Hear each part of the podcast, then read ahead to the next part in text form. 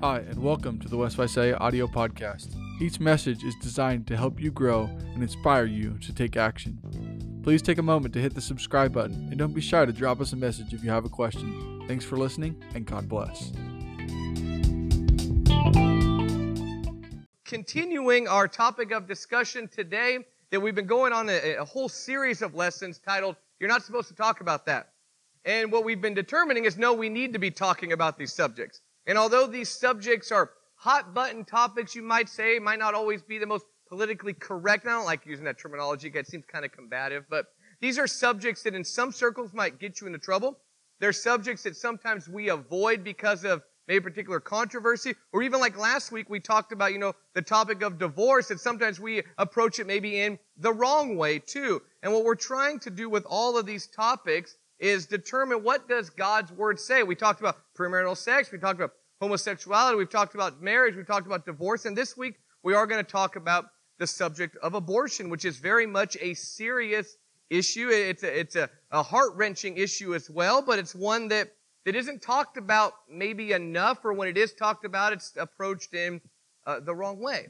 But what I want us to see with every single one of these lessons, and I'm really trying to make this the basis of when I deal with most people when they ask me a, a, question about what does the Bible say about this or is this right? Is this wrong? I want people to understand that in all things our Heavenly Father loves us and He knows what's best for us. Oftentimes we present God in a way that He's looking for a reason to send us to hell or that, that God is, is, is unkind or that He's unloving and He just wants to make a whole bunch of difficult rules because He wants to see if we're going to fall short. That's not the God I read about in Scripture. Now, sometimes people present God in the wrong way, but the God I see in scripture is crazy about us.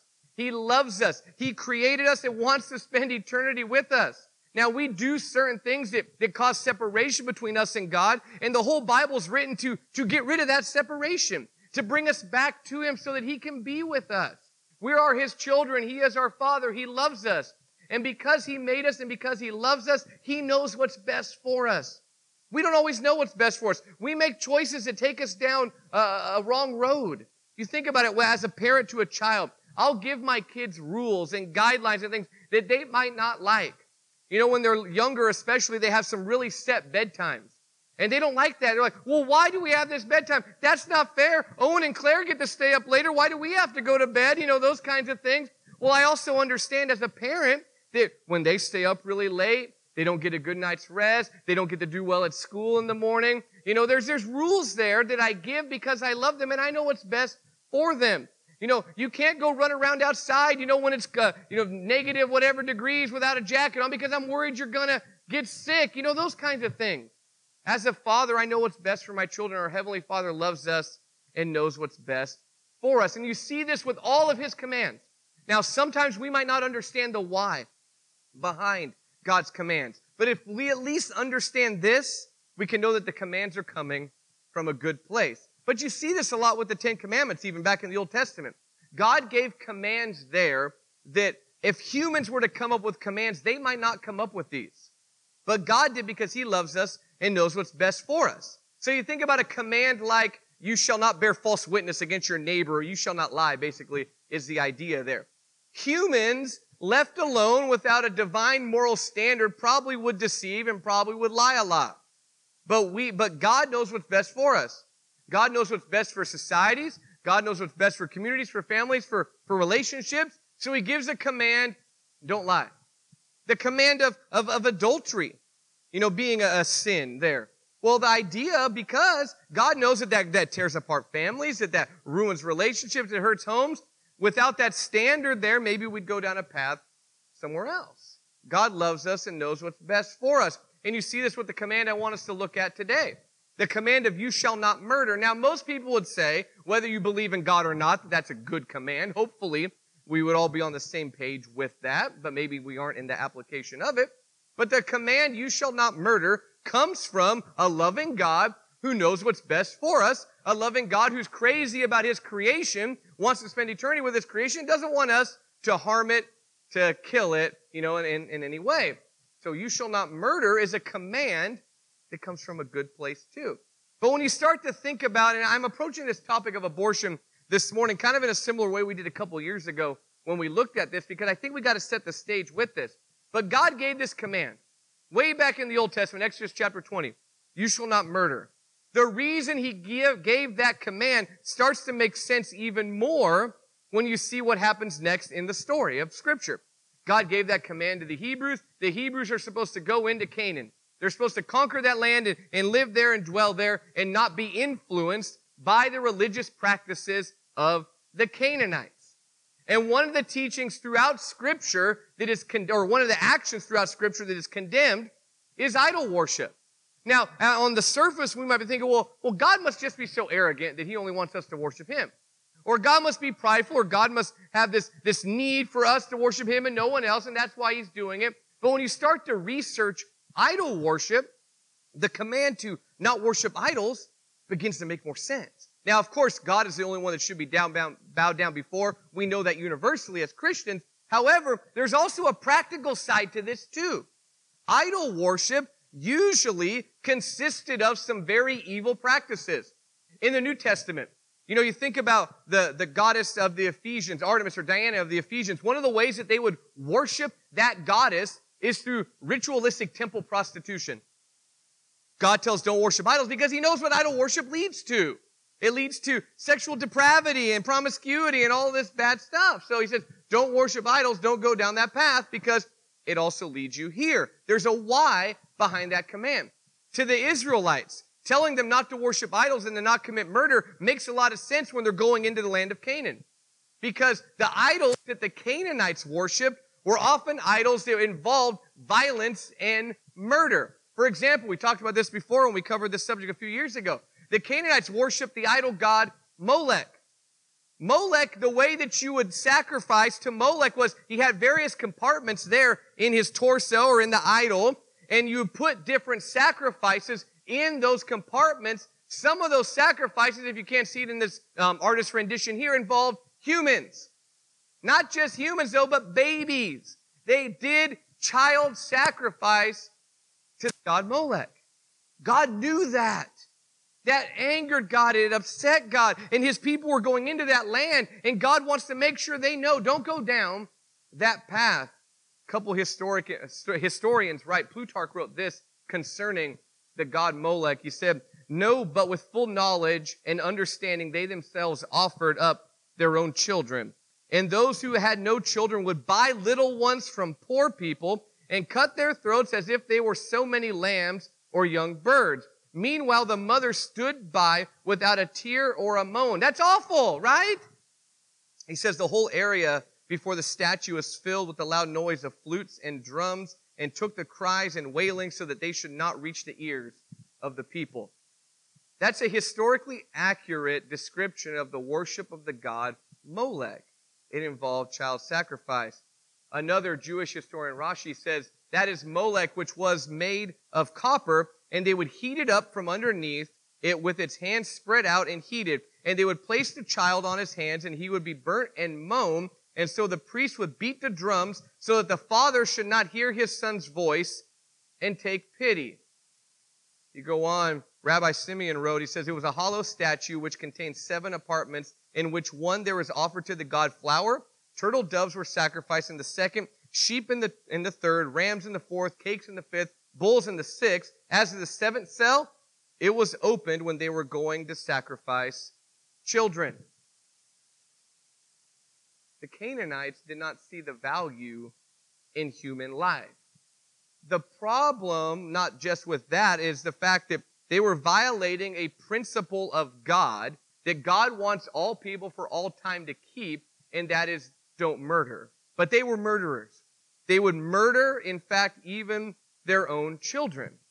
So God telling the Israelites as they're going into this society there, he reminds them over and over again, you be different.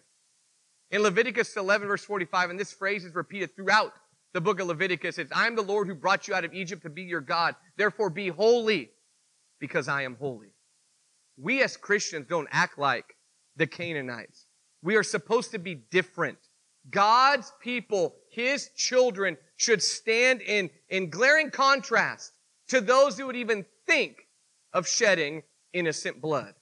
We are supposed to be holy because God is holy. What's sad is that God's people aren't always holy. In fact, in Jeremiah, written as a prophecy to God's people, the Israelites, notice what it says in verse 31 And they have built in the high places of Topheth, which is in the valley of the son of Hinnom, which, by the way, Topheth is another word for drum, because the drums that were used during child sacrifice to drown out the cries of children. That word associated also with the valley of Hinnom, if you do some word study with this, began to be associated later with a term that was used for hell. Because the valley of Hinnom was a place where you discarded, you know, like, like bodies and, garbage and things, and, and, it would burn there. And then you have the places of Topheth where they would offer these sacrifices. It says, to burn their sons and their daughters, in which did not command, nor did it come into my mind.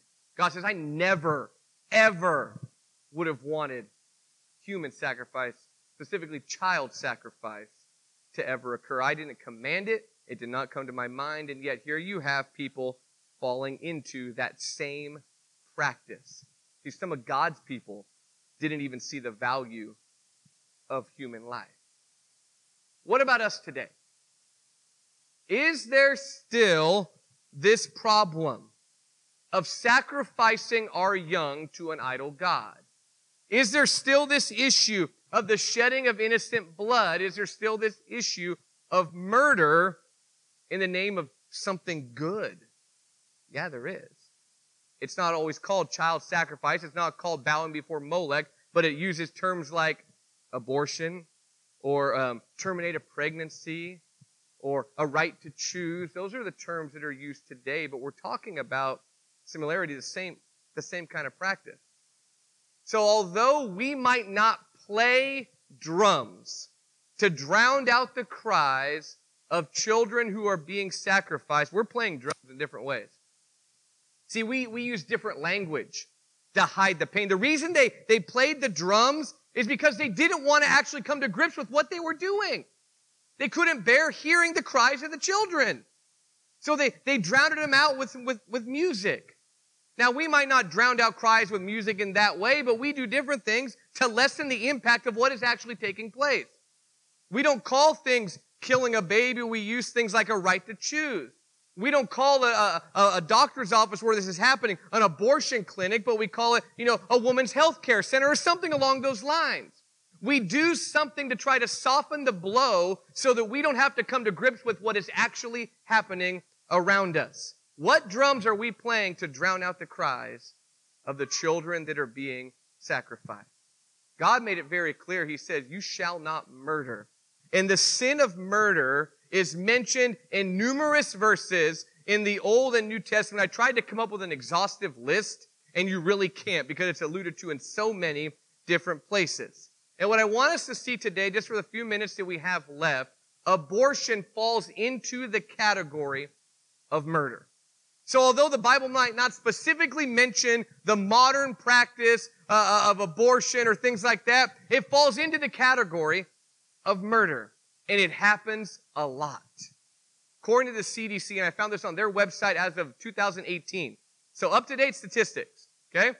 It says 619,591 legal induced abortions were reported to the CDC from 49 reporting areas, among 48 reporting areas with data each year during 2009 and 2018. In 2018, a total of 614,820 abortions were reported. The abortion rate was 11.3 abortions per 1,000 women aged 15 to 44 years, and the abortion ratio was 189 abortions per 1,000 live births.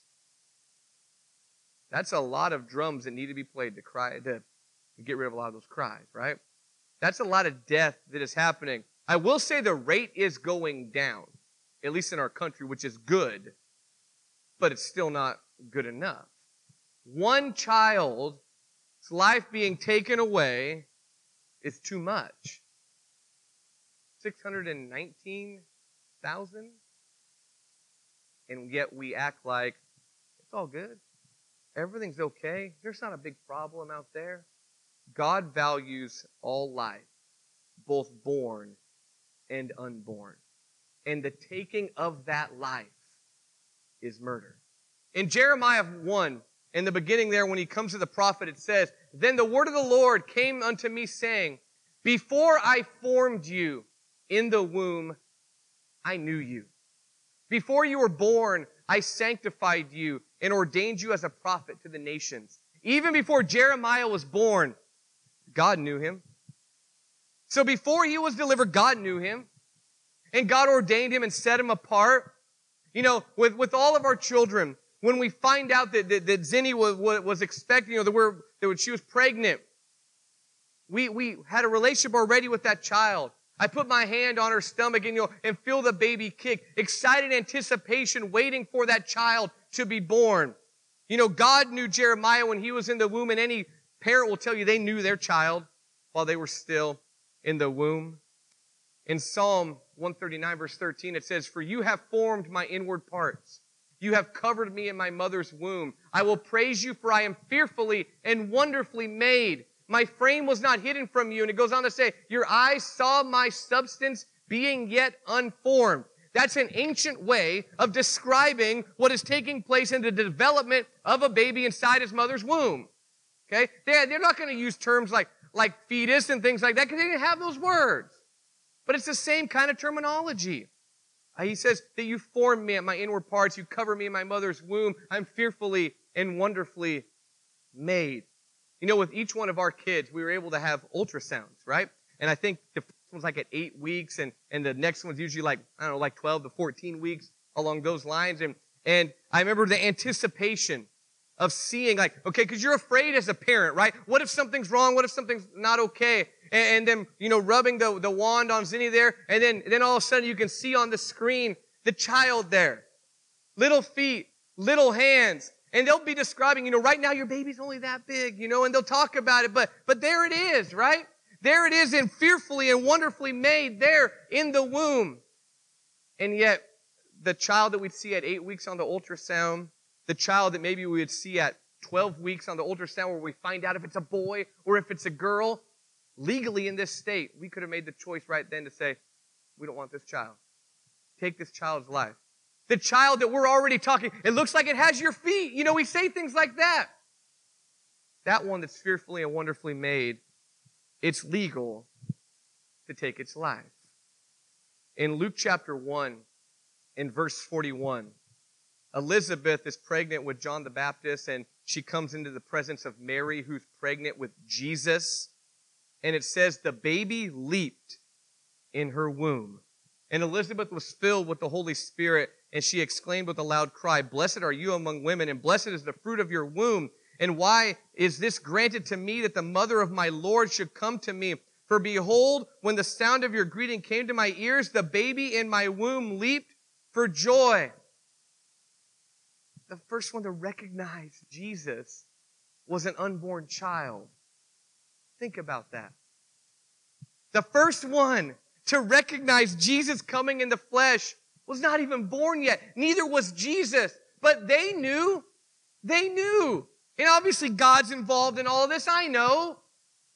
But a, an unborn child was the first one to recognize Jesus. And also the term for Elizabeth's preborn baby in this verse in the Greek language is the same word that's used later to talk about Jesus when he is laying in the manger you know, after he's born.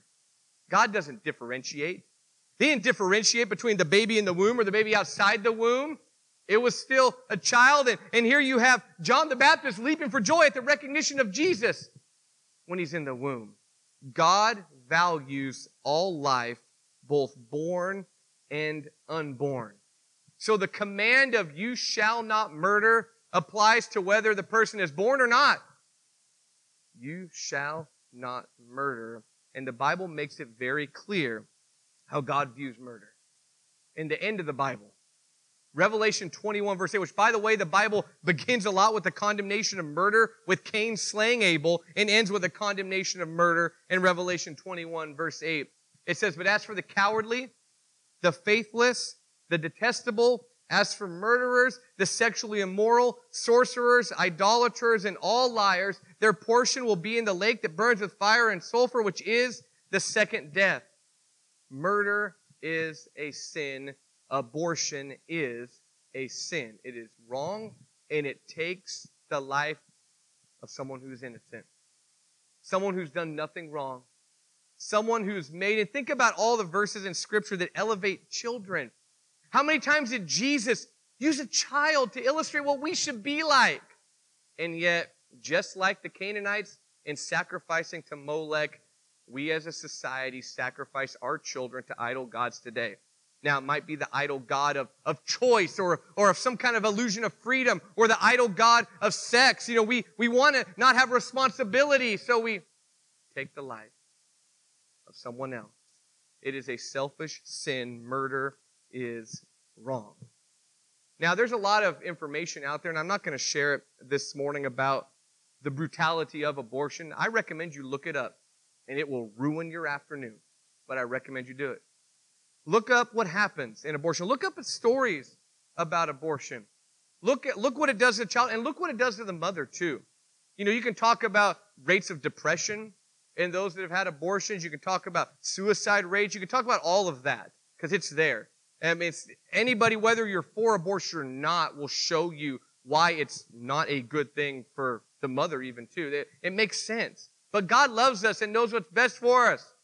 And for us to think we have a better plan by taking the life of someone is not godly at all. You be holy, for I am holy, God told the Israelites. Love your neighbor as yourself, Jesus said.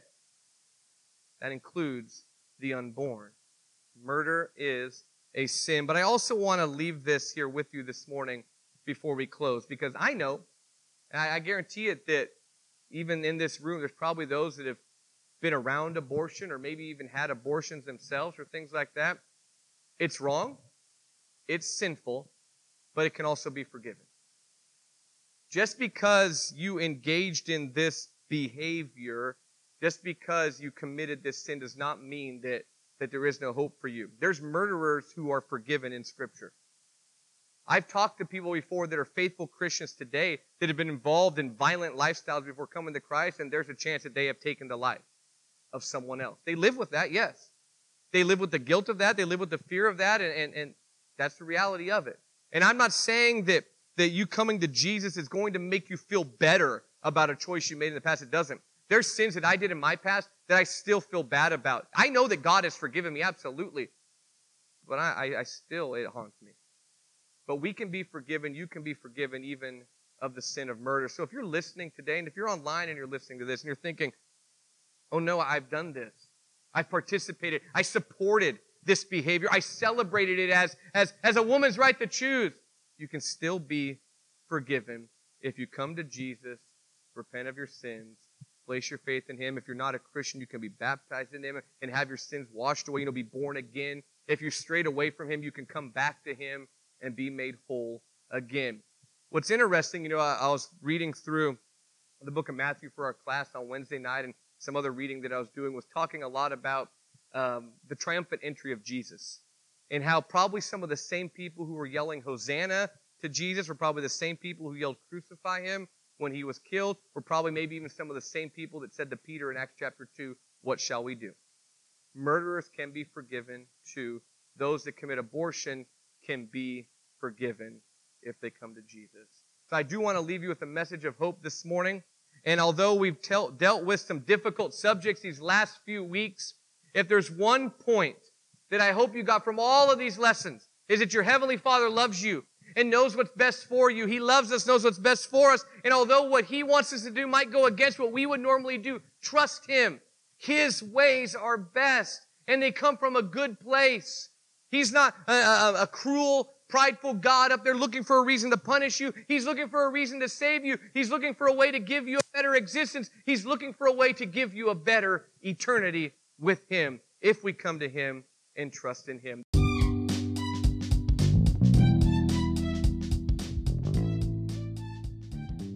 Thanks again for listening to West Visalia Audio. We hope these messages have helped you grow and inspired you to take action. Be sure to check in each week for more on the go content or visit our YouTube channel to watch the live video. Thanks for participating and God bless.